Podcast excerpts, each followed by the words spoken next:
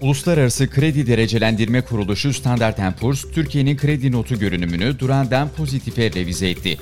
Merkez Bankası toplam rezervleri Mayıs sonundan bu yana 38 milyar dolar artarak 136,5 milyar dolarla tüm zamanların en yüksek seviyesine çıktı. Türkiye ekonomisi yılın 3. çeyreğinde beklentilerin üzerinde %5,9 büyüdü. Yılın ilk çeyreğinde büyüme %4, ikinci çeyrekte ise %3,8 olmuştu.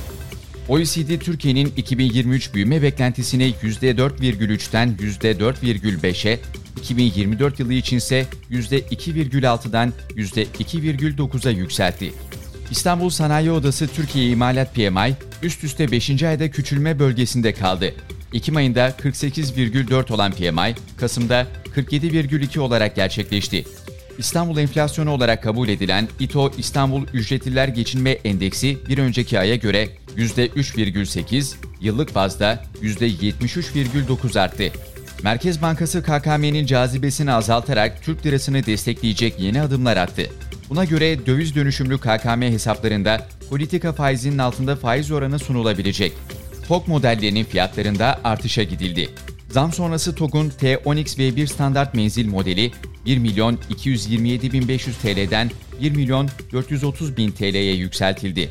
En pahalı TOG modeli olan T-Onyx V2 uzun menzil yaklaşık 260 bin TL artışla 1 milyon 820 bin TL'ye çıktı.